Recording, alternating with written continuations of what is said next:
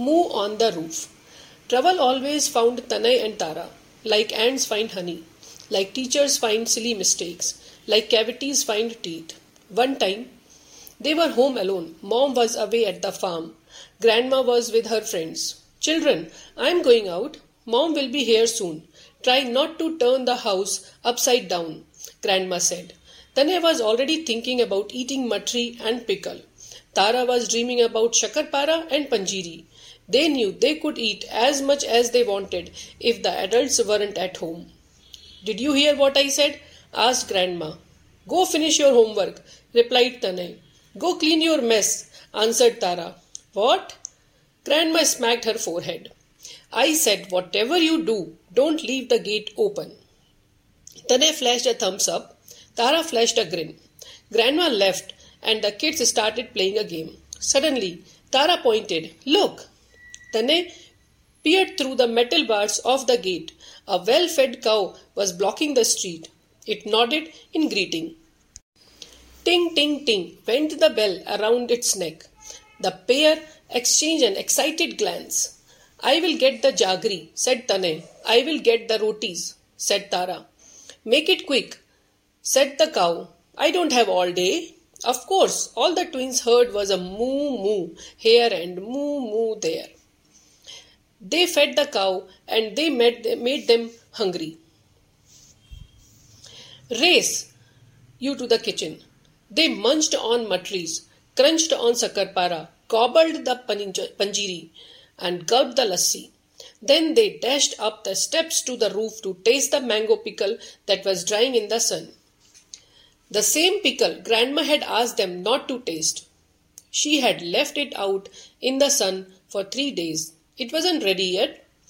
Ting, ting, ting came a familiar sound. Then Tanay gasped. Tara rubbed her ear eyes. It was the well fed cow. What was it doing on the roof? Behaving very badly, that's what. Grandma and mom had spread out a sheet of dry cauliflower and turnips and carrots. And the four legged thief was busy polishing them off.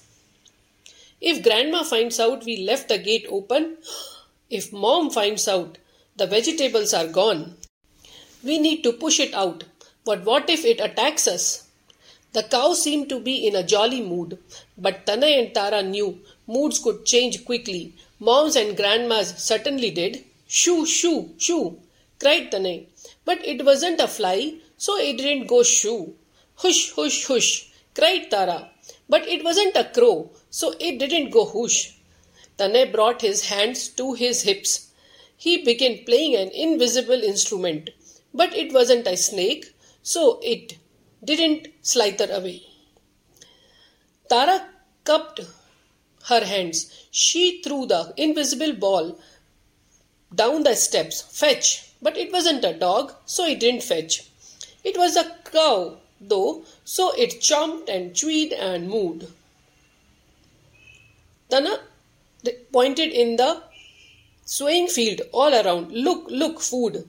He told the four legged robber, Go, go, eat. The cow didn't budge. Why make the efforts? It snorted. When I can have already plucked vegetables. Idea, said Tanay, running down the steps. He came back with a dholak slung around his neck. Dhum, dhum, dhum. He began beating it loudly. They started singing Kabutar Ja Ja Ja, one of the grandma's favorite song, at the top of their lungs. The cow bobbed his head. It was enjoying the music. Tired Tanay stopped playing, fed up. Tara stopped singing. Idea, said Tara. Remember that movie about the burning house when everyone couldn't run down the stairs in time? Yes, they grinned at each other. Stay here, I will go down and make the call. Then I gulped. Why do you get to go down? Well, because it's my idea. She darted down the stairs to use the landline. Tanay kept his eyes firmly on the honored robber. Don't even think of attacking me. I know kung fu. He struck a scary pose. He went, phew. When Tara came back up, they will be here soon. Dhyung, dhyung, dhyung. Finally came the sound. A tall firefighter ran up the steps. What's the problem? Tanetara showed him the problem. He let out a great big laugh. Move on the roof. He called out his friends running down the steps. The next thing Tanay and Tara knew, the cow was being lifted by a crane.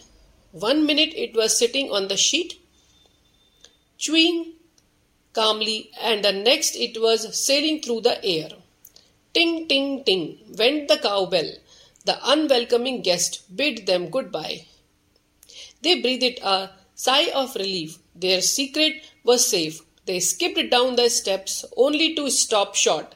Mom was standing by the gate. Haw! Tanay and Tara.